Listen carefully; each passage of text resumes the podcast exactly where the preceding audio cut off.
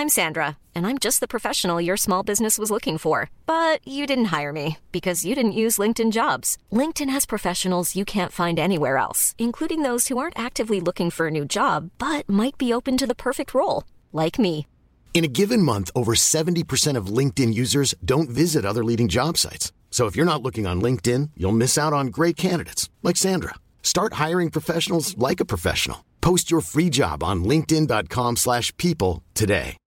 Since 2013, Bombas has donated over 100 million socks, underwear, and t-shirts to those facing homelessness.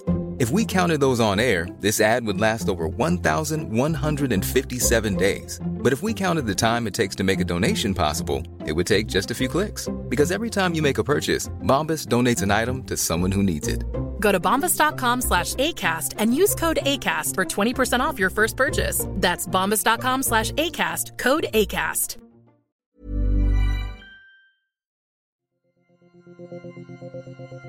True Hauntings is a Human Labs original podcast. Edinburgh has a whole lot of haunted history for tourists to explore ghost walks, creepy castles, and sites of witch burnings. But this city in Scotland also has what some consider to be the most haunted graveyard in the world Greyfriars Kirkyard. In 1998, a long dead George Mackenzie was awoken from his sleep and has been haunting and disturbing people who enter into the kirkyard ever since. What has made the ghost of Mackenzie so angry? Why, after all of those years he lay at rest, did he begin to haunt his mausoleum? Hi, my name is Anne Rekovich. And I'm Renata Daniel, and we welcome you to the True Hauntings podcast. Renata have been investigating paranormal occurrences for the past 20 years. They have been at the center of various unexplained phenomena and have witnessed countless ghostly experiences. The duo now turn to high profile cases that have attracted the eyes of the world. Between the dimensions we see and the dimensions we don't, supernatural forces are at play. Evil lurks within the shadows of our homes and in the darkest corners of our minds. It follows us like a shadow forever. This is where nightmares become reality. This is True Hauntings. So, Anne, we've had another busy week. It it never stops. They say there's no rest for the wicked. We must be pure evil. That's all I can say. But Absolutely. again, busy in the best possible way. Yes, and we've had some private investigations this week. Yeah, um, we are still getting people calling us since the Kyle and Jackie O show and the other TV appearances we had asking for help. And uh, this week was a really interesting case because it was somebody that was being dragged out of a bed forcibly and he was in sheer terror. Yes, and this was an older gentleman. Uh, and of course, we can't give you too many details because it is a private case, but it didn't really end up the way you might think it would. And this is why it's really important that you have someone uh, on your team that is a counselor and understands the way humans think, really. Indeed. And uh, I wonder sometimes what mistakes can be made for people who go out on these private investigations and maybe just go to the dark side jump the gun a little. little. bit too quickly instead of trying to understand the circumstances that people find themselves in. But we also have another case coming up that is very, very different because this is a site, a very old site, an old building that we get to investigate, and that's going to be extremely exciting. And it's four floors plus a basement. Yes, and Huge. it is an overnight one, and you know how I love overnight investigations. Yeah, she loves coffee. Oh, it takes me days to get over it. Yeah, as we get older, it might be weeks. But you know what? We're still going to do it and we're going to have fun because this is what we love. Absolutely, can't wait for it. So let's get on to this story. So we're going to be talking about Greyfriars Kirkyard and the alleged haunting of Mackenzie's poltergeist.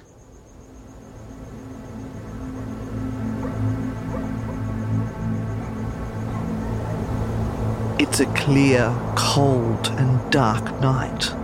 There is no moon to light our way, and we meet with the rest of the group who have all assembled to take part in tonight's ghost tour of Greyfriars Kirkyard, Scotland.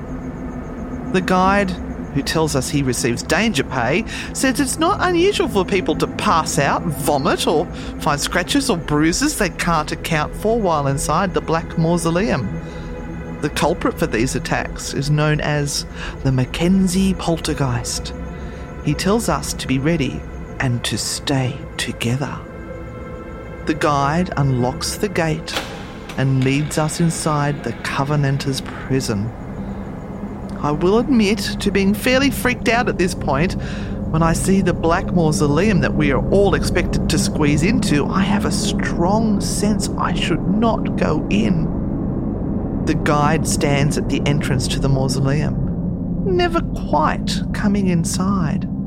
He starts talking, but I have no idea what he is saying. A woman bursts into tears and leaves the mausoleum.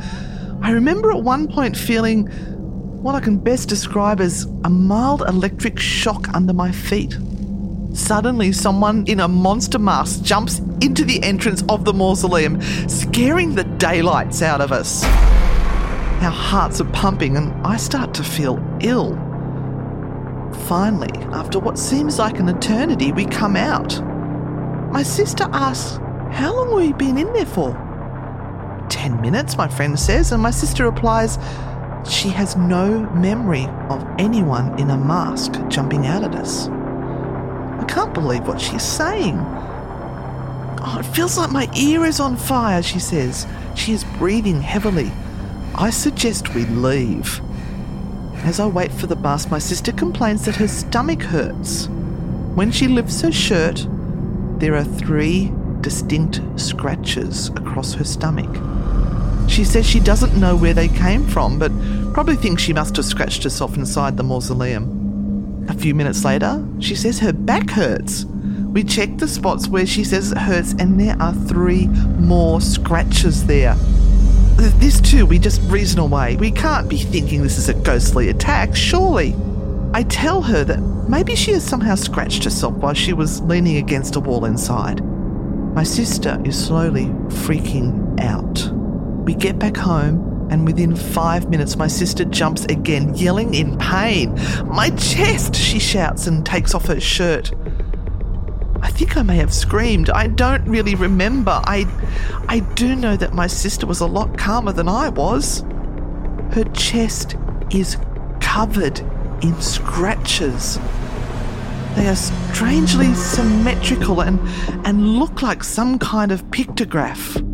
Our friend who has come home with us complains that his stomach is upset and he thinks he's going to throw up and head straight to the toilet. I head into the kitchen just to make us all a cup of tea. When he comes out of the toilet, he finds my sister charging towards him. She stares blankly, directly at him, and by the way she is moving, he knows that something is very wrong. She is moving her mouth, but no noise is coming out. He holds her back and pushes against a force that he later says he feels truly unnatural. It takes the both of us to hold her off and make her sit down. Once seated, she seems to settle. This is too much for me, and I decide to take both my sister and my friend to the hospital. A nurse sees us and we tell her what's happening. She looks strangely at us, as if we're playing some silly prank on her. She is not amused and tells us to go see a priest instead, and that she is not in the mood for such silliness. We just decide to go home. We decided to all stay together this night and, and just try to sleep. In the morning, the scratches on my sister's back have turned into red welts, and my friend tells me he spent half the night in the toilet vomiting. Neither of them want to go back to the hospital, and we spend the day trying to make sense of what happened to us. We never really talk about it again. Was this entity the departed spirit of Sir George Mackenzie? Oh, who knows? but I believe there is something in that mausoleum humans don't fully understand. Maybe one day we will. What I do know is, if I'm ever fortunate enough to go back in Edinburgh, I will leave it well alone. Greyfriars Kirkyard is the graveyard surrounding Greyfriars Kirk in Edinburgh. It takes its name from the Franciscan friary on the site, which was dissolved in 1560. You know, I have a link to that. Yes? I do. My middle name or my confirmation name was Francis after St. Francis, which is what the Franciscan friary is all about. Sorry, just had to make that about me for a second. Okay. The churchyard was founded in August 1562 after the royal sanction was granted to replace the churchyard at St Giles Cathedral. It is located at the southern edge of the old town. Burials have been taking place since the late 16th century, and a number of notable Edinburgh residents are interred at Greyfriars just can't get over these ages. 16th century. I'm a little wow. jealous of the recorded history of some of the uh, England and Ireland and Europe. And, Yeah. Um, yeah. Most interesting thing is I've been there. Yeah. Bragger. Oh, I love. I oh, I haven't. love Grey, Greyfriars. I love it. she It had a different friend to take on travels back then, not Yes. me. Sorry. Now, by the way, if you're wanting to work out why in the hell we're saying kirkyard instead of churchyard, it's because that's a Scottish name that is given to a churchyard. So you will hear me say Kirkyard all the way through. Now, in the daylight hours when you go into Greyfriars, it's an absolutely beautiful place, and it truly is. It's great for a tranquil walk all the way around. So there are headstones at the front of the church and around the side, and the headstones are fascinating. You've got eerie carved stone angels of death. You've got skulls with crossbones and other ghoulish figures that adorn all of the grave sites. It's very interesting and completely different from anything you would see in Australia. You'll have to put up some of those photos on our Facebook page to I show will. people because I know you. You would have taken lots of photos. I did. Yeah. The most interesting ones that I found, though, were the metal grill ones that were covered. oh, we know what that's for.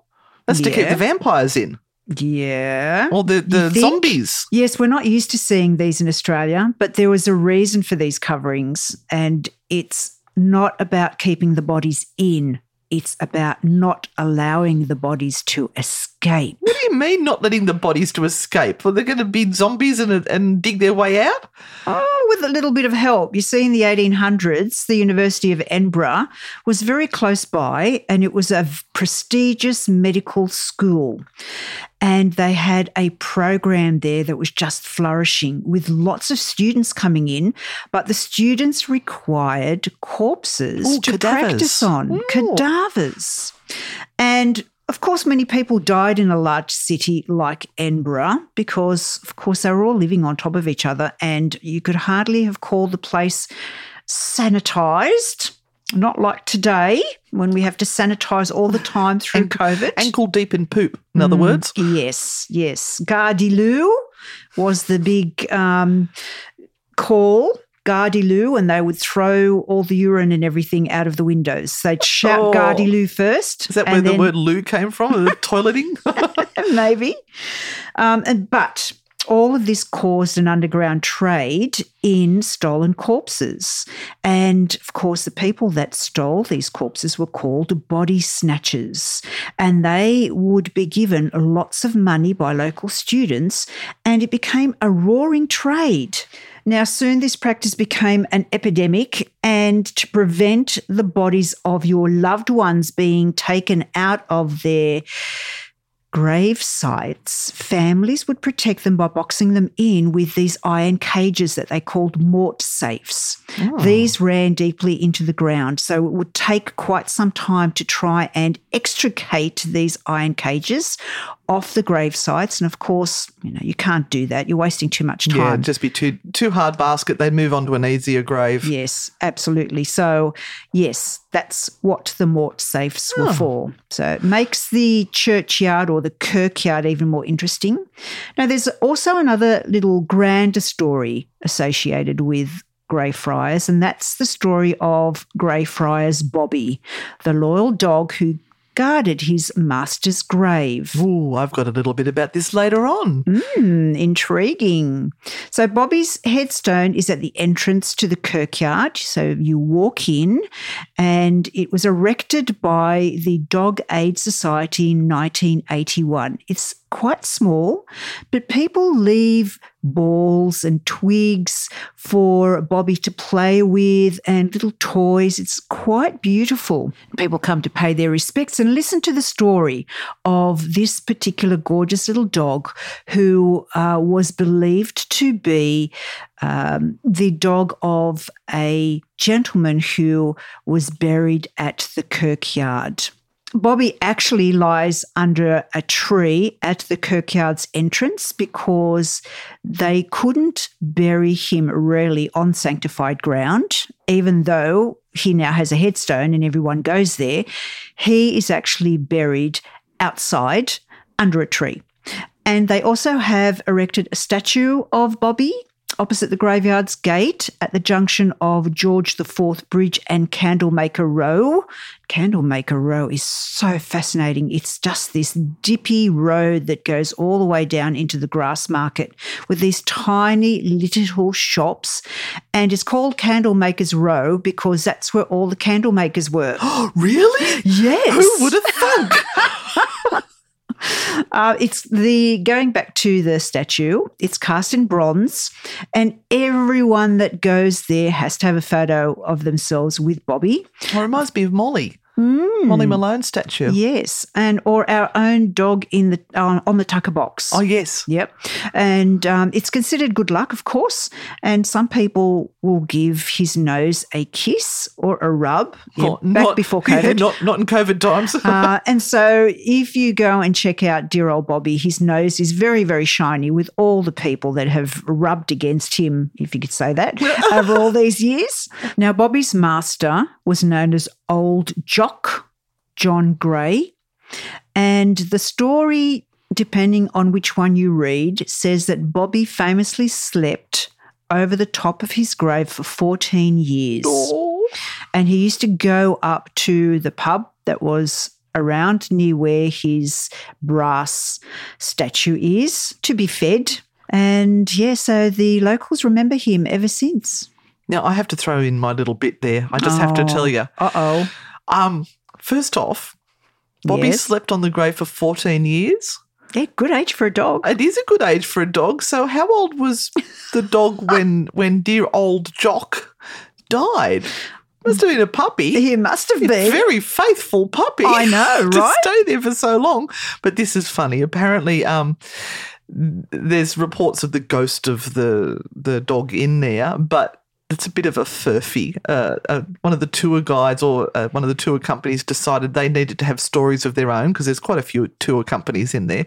So they've they've sort of made up a little bit of the story about the dog being in there, and the story keeps changing because people keep writing articles and stories about Bobby, the the dog from the Greyfriars, and originally they were saying that you know he was uh, belonged to a policeman and then someone else said he belonged to a shepherd and and every time would someone would write the story it was like chinese whispers it would get changed a little bit but i think it's really lovely that they've got the little statue there anyway and people people can pay homage to the loyalty of their pets Well, that's true. And me, probably like everyone else that's gone in there, went into the church and paid my money dutifully to get a postcard and to get a story of Bobby.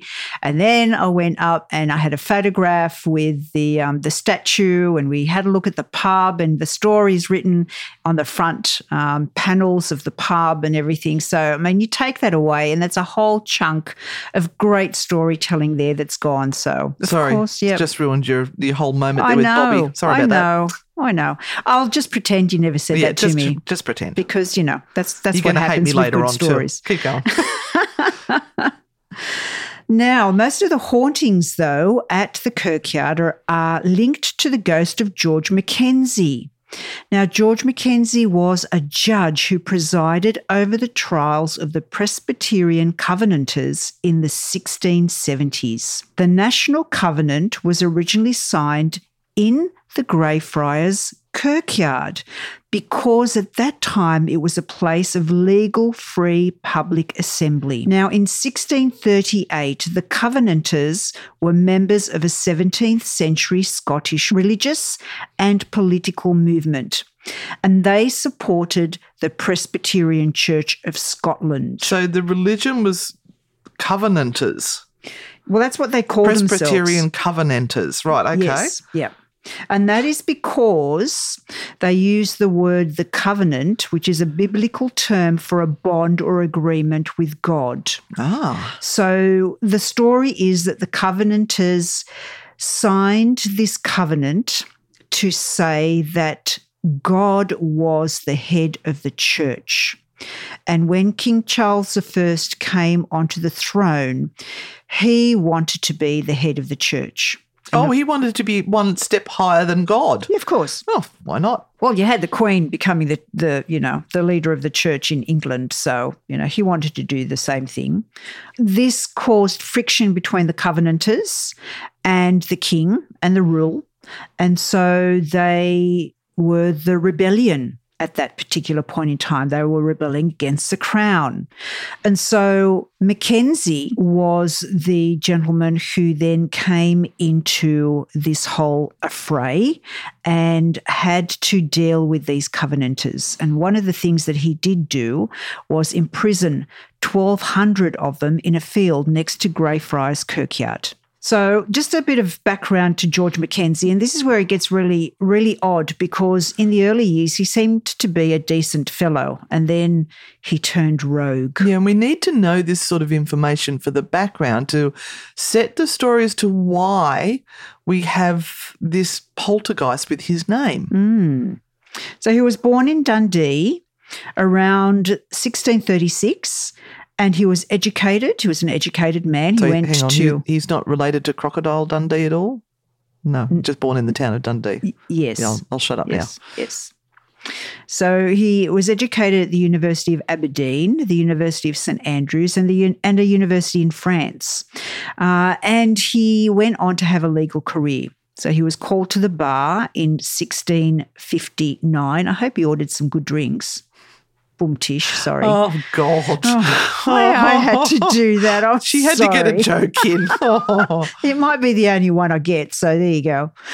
In his early career, he defended Archibald Campbell, the Marquis of Argyll, in his trial in 1661. Now, Argyll was a Covenanter and he was actually executed as a result. So So Mackenzie was didn't do a good job. He was defending a Covenanter. He was That's defending a Covenanter. interesting. The end bit to his poor story is that Campbell's head was later displayed on a spike outside St Giles Kirk in Edinburgh. This is how Oh. much they hated the Covenanters. Getting your head cut off and put on a spike is a pretty awful thing.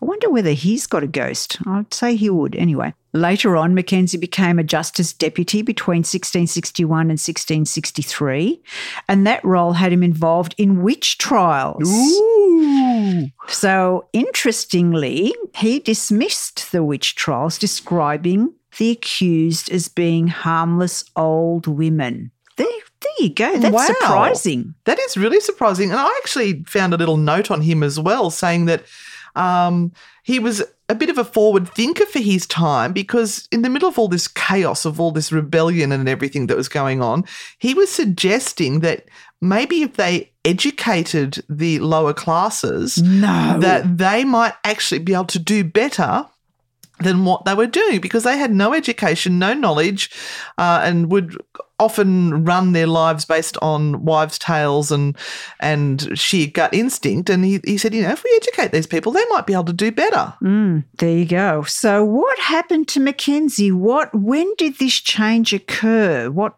I, I just don't see the link of. He got how- married. Could be, but he was. He seemed such a really great guy. Really, you know, doing his best. And then he served as a member of the Scottish Parliament for the county of Ross, and was made Lord Advocate of Scotland in 1677. That's that's a pretty big role. Hmm. So, did the power go to his head? I And he- wonder what happened. He turned into a ruthless bastard. turned into a ruthless bastard. Now, Scotland by this stage was up to its armpits in the Covenanting skirmishes. That'd make a good name for a band, the Covenanting Skirmishers. I thought you were going to say up to its armpits, but never mind.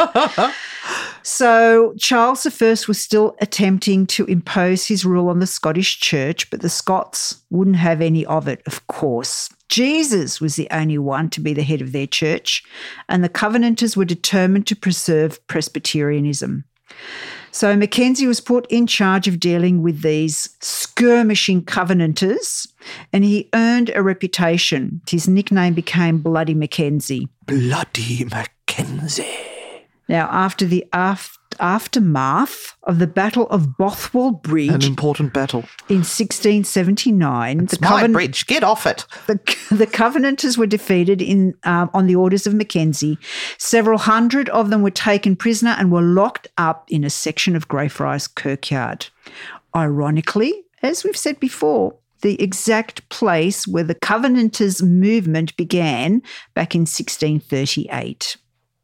So they were imprisoned there in what could be described as the very first concentration camp. They were fed little, succumbed to disease, and they were left to suffer in the open during the Yeah, winter. I, I read a good description. They were forced to lay down on their bellies for five months through the winter months. Now, it's freaking freezing in Scotland. Oh, yes. Um, they were given bread and water to survive, basically to keep them alive so that they could keep making them suffer until they bend their knee and swear allegiance. And of course, I mean, they're fierce Scotsmen. They're not going to bend their knee to someone that they don't want to or they don't believe in. Especially um, coming from England. Yeah, and the, the suffering would have been absolutely unbelievable. And if they complained about their plight, they were taken out the front and shot. But I think what you have to remember is that one man's terrorist is another man's champion. So this guy, Mackenzie, was trying to humiliate these people so that nobody would ever do this again. In actual fact, they're probably cementing the fact that these men were their heroes and champions. Mm, absolutely. Um, the area that they are buried in, because in, in most cases, once they died, they just literally dug a hole and buried them where they lay, uh, is now closed off. Um, you only get to go in there if you do one of the tours that allows you to go into the Covenanters area. And I remember when I was there, it was locked up. I couldn't get in. Uh, it would have been quite interesting to stand on that ground because they literally say that the ground ran red with people's blood soaked into it. Imagine the anger and and the emotions that have been sunk into the very earth there. Mm. Now, the whole story of Mackenzie and, and his legacy do go on from that point, and his coffin. Which lies in the mausoleum, the Black Mausoleum, is said to have been moving by itself, been seen to move by itself. Uh, and he's been driven to despair because he's buried so close to the Covenanters prison, because it's in the same area. Covenanters prison is further down the hill, and he sits up, allegedly looking over the site in the Black Mausoleum. So, generations of Edinburgh schoolboys obviously have dared one another Oh, I'm looking forward to this. to go over to the door of the mausoleum and utter the rhyme. oh, here comes her Scottish accent. Are you I- ready? no, I'm not even going to attempt it. I'm going to butcher this, but I'm going to say it. Oh, go for it. Bloody Mackenzie, come oot if you dare. Draw the sneck and lift the bar. That didn't rhyme, Renata. No, I know. Don't blame me. Don't blame me. Come out if you dare. Draw the snake and lift the bar. Oh, very good. I just faked that then. I was trying to do it before and I couldn't do it for the life of me. oh my God. Anyway, there is a book written all about the experiences of a tour guide that worked there called The Ghost That Haunted Itself. And they talk about the things that happen to people and the things that happen to them. So this is Jan Andrew Henderson. Do you know that he actually came to live in Australia? I wonder if we can find him. Wow, that would be fantastic. If any of you know where Jan Andrew Henderson lives, let us know. We'll search for If you're looking for plump lips that last, you need to know about Juvederm lip fillers. With Juvederm Volbella XC and Juvederm Ultra XC, your lip look, whether it's subtle or bold, can last up to one full year with optimal treatment and no additional maintenance. Find a licensed specialist and see if it's right for you at juvederm.com today. That's J U V E D E R M.com. Add fullness to lips in adults over 21 with Juvederm Volbella XC or Juvederm Ultra XC. Do not use if you have severe allergies or a history of severe allergic reactions, or if you're allergic to lidocaine or the proteins used in Juvederm. Tell your doctor if you have a history of scarring or taking medicines that decrease the body's immune response or that can prolong bleeding. Common side effects include injection site redness, swelling, pain, tenderness, firmness, lumps, bumps, bruising, discoloration, or itching. As with all fillers, there's a rare risk of unintentional injection into a blood vessel, which can cause vision abnormalities, blindness, stroke, temporary scabs, or scarring. For full important safety information, visit juvederm.com. Ready to pop the question? The jewelers at BlueNile.com have got sparkle down to a science with beautiful lab grown diamonds worthy of your most brilliant moments. Their lab grown diamonds are independently graded and guaranteed identical to natural diamonds, and they're ready to ship to your door. Go to Bluenile.com and use promo code LISTEN to get $50 off your purchase of $500 or more. That's code LISTEN at Bluenile.com for $50 off. Bluenile.com code LISTEN. Hey, it's Ryan Reynolds, and I'm here with Keith, co star of my upcoming film, If, only in theaters, May 17th. Do you want to tell people the big news? All right, I'll do it. Sign up now and you'll get unlimited for $15 a month in six months of Paramount Plus Essential Plan on us. Mintmobile.com slash switch. Upfront payment of $45 equivalent to $15 per month. Unlimited over 40 gigabytes per month. Face lower speeds. Videos at 480p. Active Mint customers by 531.24 get six months of Paramount Plus Essential Plan. Auto renews after six months. Offer ends May 31st, 2024. Separate Paramount Plus registration required. Terms and conditions apply if rated PG. How would you like to look five years younger? In a clinical study, people that had volume added with Juvederm Voluma XC in the cheeks perceived themselves as looking five years younger at six months after treatment. Look younger, feel like you. Add volume for lift and contour in the cheeks with Juvederm Voluma XC. Reverse signs of aging by adding volume to smooth laugh lines with Juvederm Vollure XC. For important safety information and to find a licensed specialist, visit juvederm.com. That's J U V E D E R M.com. Not for people with severe allergic reactions, allergies to lidocaine, or the proteins used in Juvederm. Common side effects include injection site redness, swelling, pain, tenderness, firmness, lumps, bumps, bruising, discoloration, or itching. There's a risk of unintentional injection into a blood vessel, which can cause vision abnormalities, blindness, stroke, temporary scabs, or scarring. Talk to a licensed specialist to find out if it's right for you.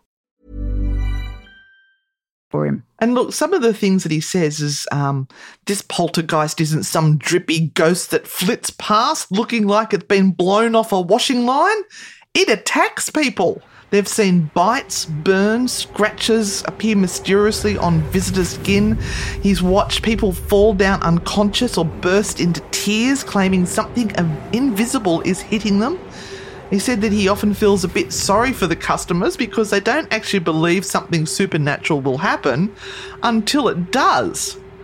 There was another experience. He was talking about five children that were on the tour, and they began screaming all together at the one time. Could you imagine that if they did that to us at Maitland Jail, where we run tours there? You'd, you'd want to clip them around the ear hole. I would. Um, but they were all screaming out that something was choking them, and he thought that they were just cooking up a story, which would have would have been a lot of fun at the time, spooking all the all the people. Until he realised that none of them actually knew each other, and there was also a minister who tried to exorcise the poltergeist. Mm-hmm. Mm-hmm. Uh, and apparently, they reported back to the tour guide and the reporter saying he had never experienced anything like it, and feared the fight might kill him Which he did. then he died a few weeks later. Boom, boom. Oh, and then uh, I love any any stories to do with loud Americans. I have a lot of American friends who are beautiful, but I've also been on a bus trip with some very loud Americans. Not not not Dave's tours. It was before Dave, pre Dave. I don't want to get in, dou- in trouble off Dave Schrader. Um, and this this loud American was rubbishing everything that this tour guide was saying, and then all of a sudden toppled over, out cold, into a large puddle. And I think, if anything, uh, Jan Andrew would have liked to thank the poltergeist at that stage. To say, thank you for getting rid of that one for me. we we have all occasionally had that one person on a tour that likes to stand out.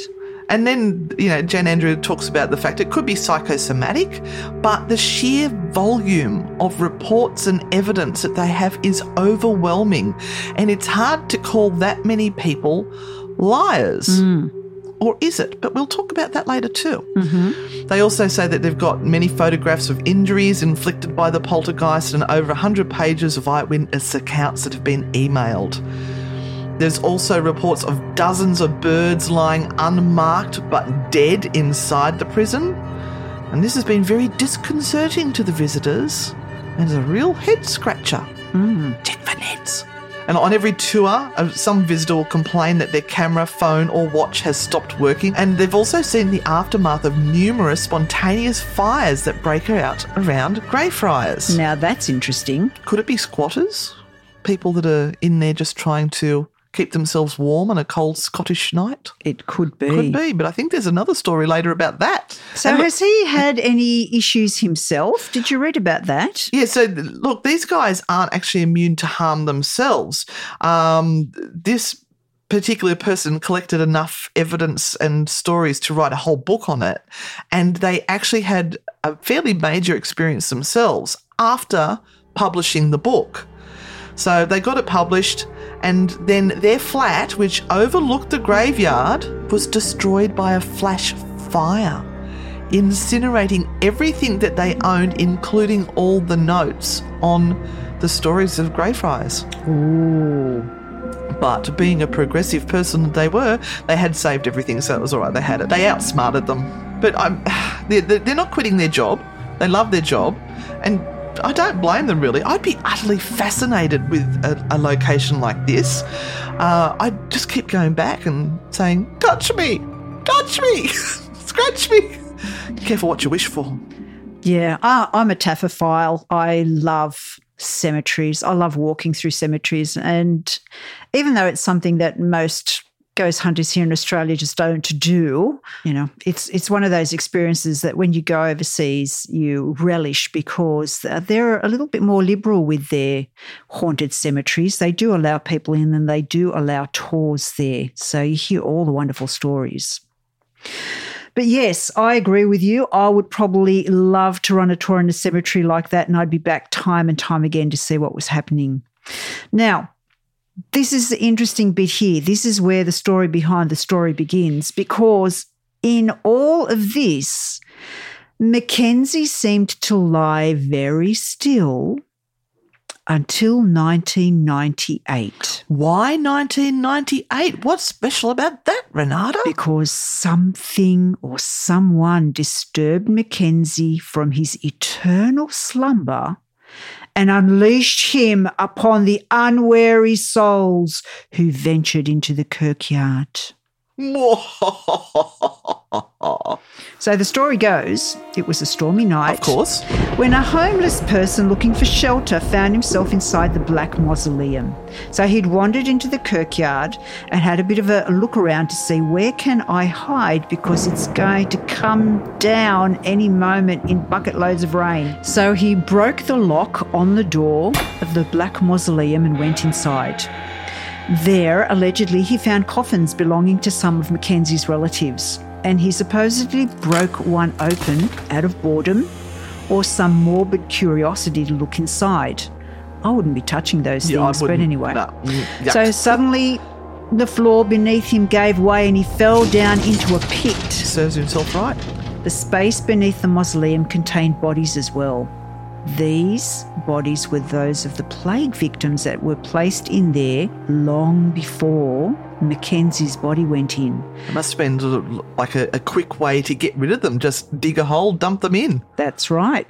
Exactly. That's exactly what happened. So, despite their age and due to them having been sealed up, the bodies were still in a state of decomposition. That's oh unbelievable. How many how how many years, Hundreds of decades, years, hundreds, of years. And because it was sealed tight, Mhm. they didn't have the chance to decompose. It makes you wonder whether the plague was still active because it had something to feed on. Ooh. Ew. It's hard to imagine the kind of terror he must have felt trying to get out of that chamber. Oh, run away. Oh run my away. gosh. But he finally did, and he fled from the scene, um, running straight into a poor man who was trying to walk his dog. He probably was screamed in his face. I can just imagine that little scenario. So imagine what the poor man is. This, this scruffy homeless man's going charging past him, screaming hysterically, and he's going, "Was that a real person or was that a ghost?" So this was the first disturbance of Mackenzie's gravesite, but ever since then, this is when all the strange things have started to happen.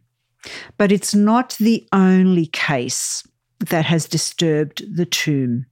The next one happened in 2004, and this was written about in the newspapers because this is pretty awful. The headline read Corpse Ghouls Walk Free. And this is a story about these two young teenagers who became the first people in over 100 years to be found guilty of violating a grave and a corpse. And of course, it went to court.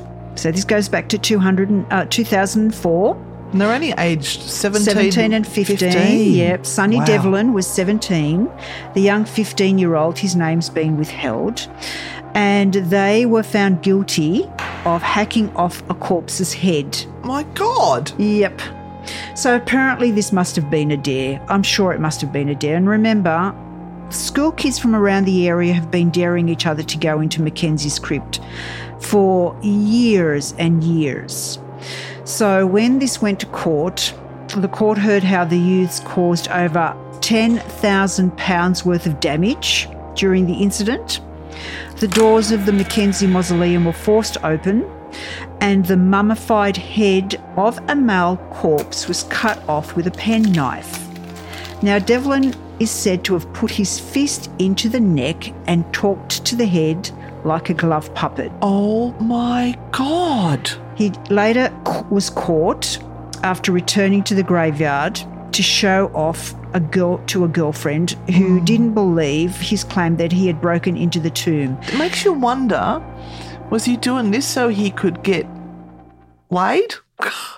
Was this what it was like? How much sex actually happens in graveyards? Uh, appar- I don't know, Oh, I but don't apparently a know. lot. Apparently, Oh. apparently a lot. What, what would convince people to do that? Ew. But so these kids have gone off after a dare and gone, yeah, we're going to get this. So they've headed off there, gone into the mausoleum, pulled the head out, taken it back to the friends, shown it off. My name's Mackenzie. exactly. Uh, one of the girls there said, Oh, where did you get that from? I don't believe you've gone into Mackenzie's mausoleum. And they've said, Well, come and find out for yourself. I'll Let's take you in ya." there. I'll prove it to you. But they were caught by one of the tour guides when they hmm. were in the cemetery. And he's lobbed up to them and, and has said, What in the hell are you doing? Now, they're carrying something in a blanket. They've bolted, they've put the skull down somewhere, hidden it behind some of the vaults, and run away. Run away. The police have arrived. They've found the skull. They have retrieved it. They've gone over to the mausoleum. They've realised that it's been taken from there. That's where it's opened. The kids have been found and it's gone to court. So, of course, a lawyer, Jim Stevenson, says to the court, you know, we know that this is a serious charge, but please, my defendant is showing regret. He's only a young oh, lad. Oh, hang on, wasn't it shown some regret? Well, you know, he's a likable young man, and he's Yeah. got he's come from a fairly complicated personal Oh, background. he's had a tough life. He's had a tough life, so they're given probation and you know. a Couple of hundred hours worth of community service and told to be very good boys and never do this again. Now, the thing is that what has been enacted is an old Scottish law. It's the ancient crime of violation of a sepulchre wow. disturbing a dead person. And this can actually be punished by life imprisonment. Oh my The God. The charge has never been changed because no one has done Nobody's this for a hundred years. There you go, children. So, how did he feel about his sentence? Just getting a couple of Oh, hundred hours. I'd say he breathed a sigh of relief and um, he just said, I just look, I just want to get back into my life. I, I don't want to have anything to do with this anymore. So, yes, he was very regretful. Now, in the end, Mackenzie's head goes back where it belongs. The base of the tomb is welded shut so no one can get back into the coffin. Now, let's just turn to some of the um, more interesting things that have happened to people who have visited the mausoleum. And there's a story that was written up in the Scotsman newspaper in 2006 that says that there have been 450 documented attacks and 140 people have collapsed. And there is even a suspicion that the Mackenzie poltergeist was responsible for the death of one local psychic. oh, So there was an exorcism at the mausoleum in the year 2000 by a gentleman called Colin Grant, who was a local minister at a spiritualist church. now it makes you wonder did they get permission to do this? Or have they just taken it upon themselves that this site obviously needs an exorcising um, and have come down? I don't know. Yeah, I wonder what brought him there in that particular year, what had happened. And after the the uh, poltergeist of Humpty Doo, we know how they feel about uh, the priest coming in to do things. Yes. So Grant says that he felt the presence of hundreds of tormented souls and definitely and certainly the presence of evil. Now, he had to actually stop while doing the exorcism. He was in great distress and he had to leave Greyfriars. And apparently, a few weeks later, he was found dead of a heart attack. So, did the poltergeist get him? Now, Colin Grant Jr., his son, came to the very same spot just over a year later to perform an exorcism himself. He hadn't been led there up till this point in time until he was approached by the Discovery Channel that Oh, wanted to okay. do a documentary.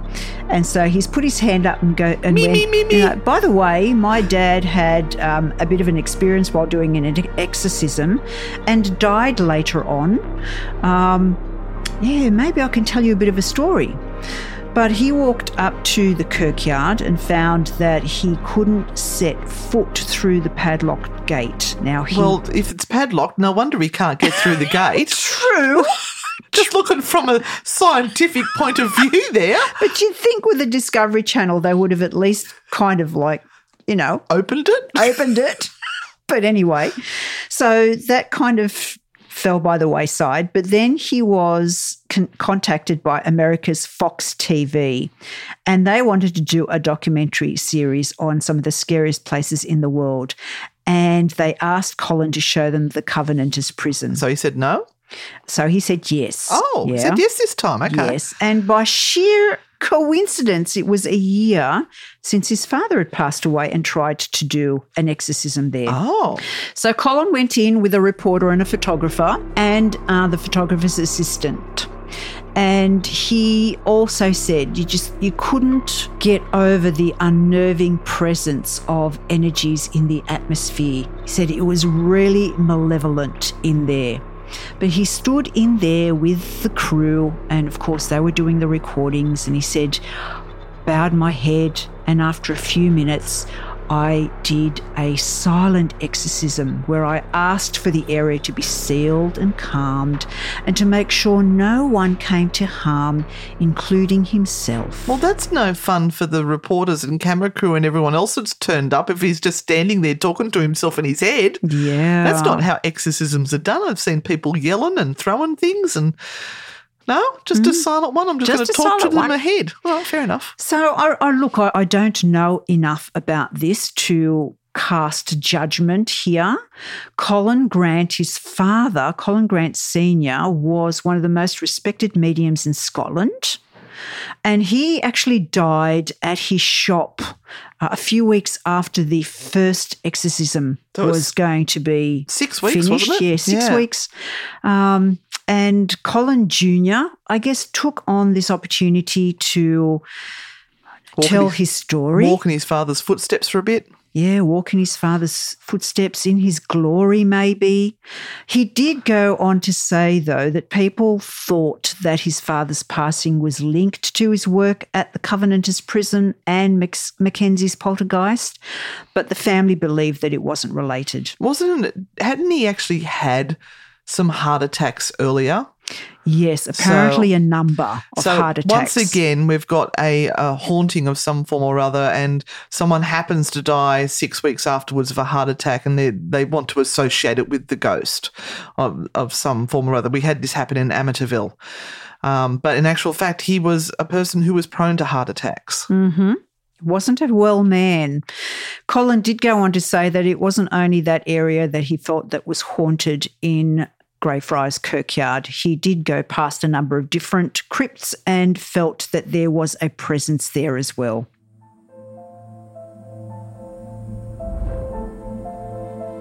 What could be behind all of this? This is what I want to know. Yes. So, first off, I've got to ask a question of you. Does this fit the criteria of a poltergeist? Well, no, it doesn't. Poltergeist is a German word for noisy ghost. Plus, poltergeists are normally known for throwing things. Um, they will throw stones, they will throw items across the room, they will stack chairs or furniture or do odd things using their energy. Doesn't seem to be noted here in any of the articles that we've read that this particular ghost moves things about. And the other question I have is why is it Mackenzie's poltergeist? Why are we assuming that it is Mackenzie that is behind all of this? Because he was um, a notorious figure in history? Do we have any proof that it's Mackenzie? You would have to go and ask all of the people associated with the tours and find out where they have gotten their information.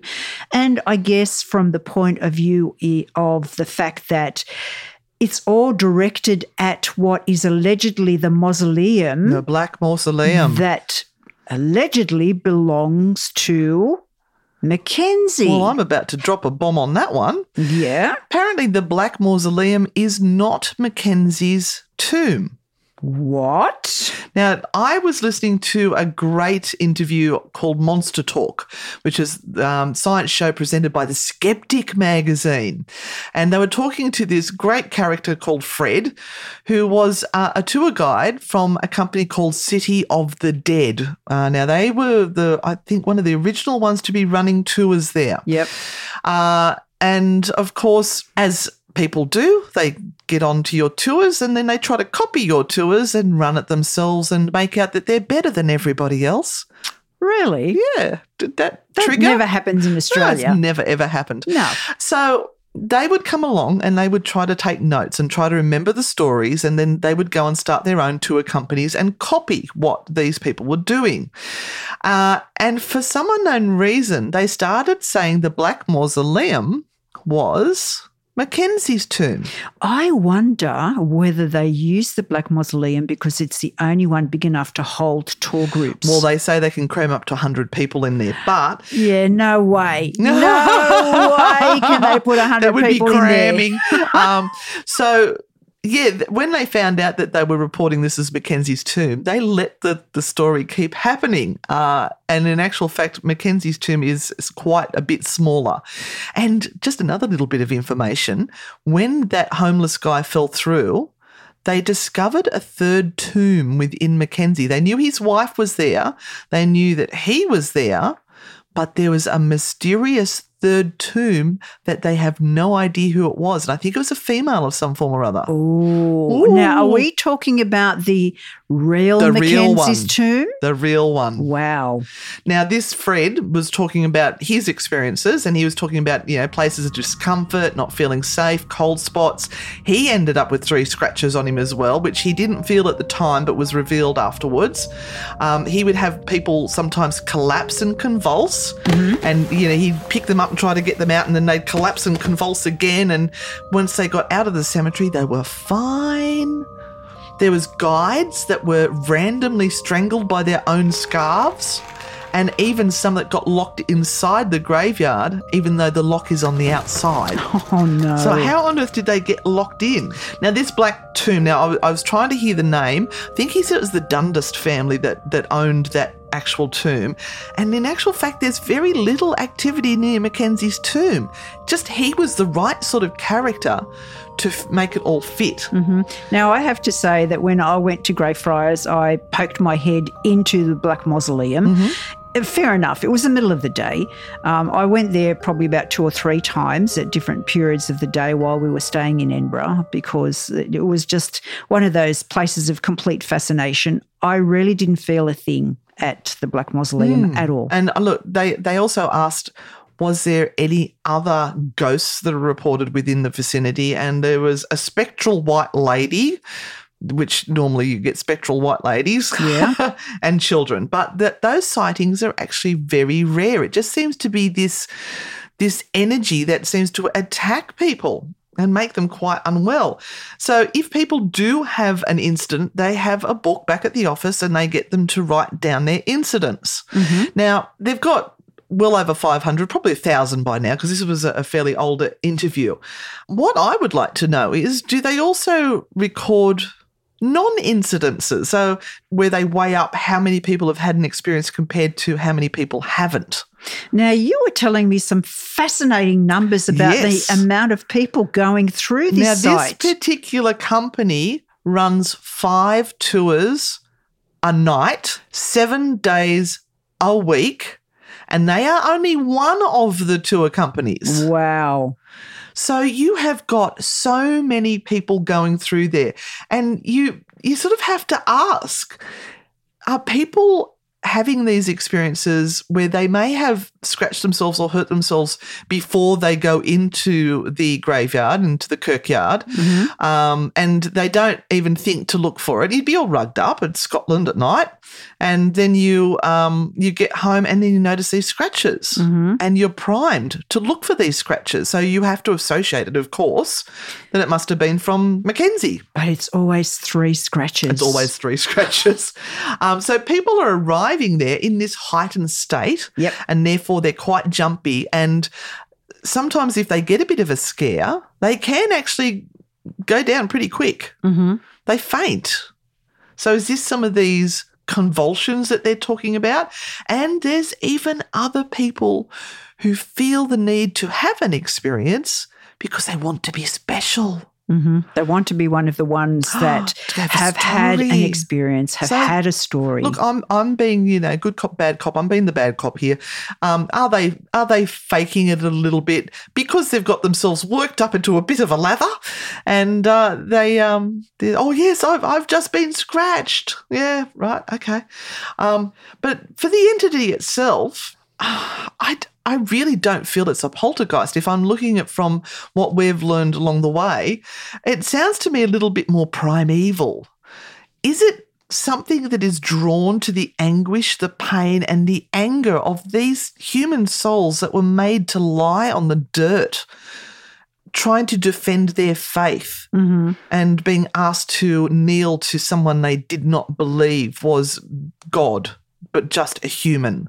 Or is it something that the public are feeding and they've actually created this thought form because they, they've all decided it's Mackenzie's poltergeist. They're feeding into the story. They're making the story bigger and bigger. People arrive in these groups of up to 35 people in five tours a night, wanting to see the Mackenzie poltergeist, wanting to see if somebody gets scratched. So they're giving their energy into creating this being. which now lives in the Black Mausoleum, whether it wants to or not. And as Fred was saying, it seems now that this entity has made its nest, as he described it, in the Black Mausoleum. And when they were starting the tours there, he was saying that the reason why they called it a poltergeist is because they didn't know what else to call it. So just calling it Mackenzie's poltergeist gave it a name. Mm-hmm. But it gave it street cred. Yep, and uh, that that would bring people in to to look at it and experiences. And should should they maybe close down the the cemetery, the kirkyard, so that this thing is not being fed anymore? Oh, but the Kirkyard would lose so much money Hmm. from these people not coming anymore. So it's it's this yeah double It's a bit edged sword, isn't it? yeah, a little bit of a catch 22 there. And do you then kind of have this time where you go, oh, it's all too much and it's all too evil. We have to close it down. We, Yeah, we can't. It, could yeah, be an elemental It could be. um, or demon. Could be. I don't really know.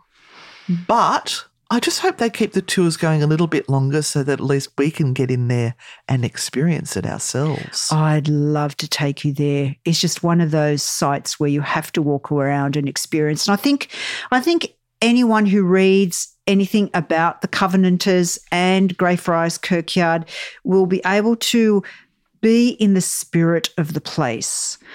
And so I understand ghost tours and I understand what they're trying to do because, hey, we try and do that as well I on know, our tours. exactly. And people say to us we shouldn't be poking the dead and we shouldn't be making money off them. But do you know what? People love this, and They that's why they keep coming back, and that's why they're running five tours a night. And this this entity is still out there and still doing its stuff, and I'd love to get to experience it. Hopefully, soon we shall. That brings us to the end of our episode, our deep dive into Greyfriars Kirkyard and the Black Mausoleum in Scotland under the castle at Edinburgh. We hope you've enjoyed that and you'll think about going there yourself and experiencing the site because truly I do recommend it. And the book itself, The Ghost That Haunted Itself, I, I actually have to say I loved reading it. There, it was part, you know, you kind of lose yourself in where the fantasy starts because it's such an awesome story. It's it's a book I have on my shelf and I've read it a number of times. I still love reading it. So, you know, kudos to the author. I loved it. So join us next week for Lizzie Borden's house. Is it haunted or is it not? Is she still chop chopping away? If you've enjoyed today's episode, please leave us a positive review as it's a great way of remaining visible on iTunes and it helps more people come along and listen to our show. Thank you for listening to this episode of True Hauntings. If you like the show, give us a five star rating and leave a review. Subscribe on Apple Podcasts, Spotify, or wherever you're listening right now. For more on Anne and Renata, follow at Anne and Renata on Facebook, Instagram, TikTok, and YouTube, or visit their website www.anneandrenata.com. True Hauntings is a part of the Human Labs Podcast Network.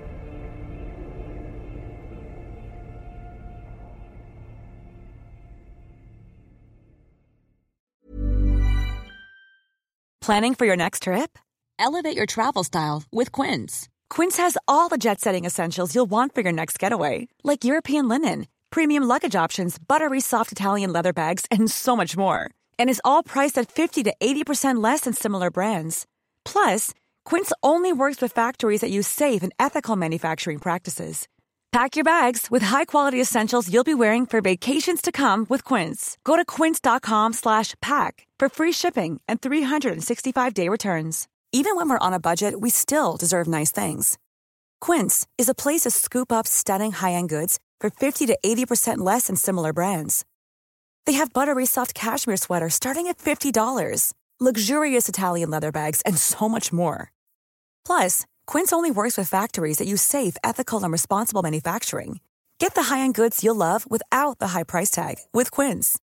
Go to quince.com slash style for free shipping and 365-day returns.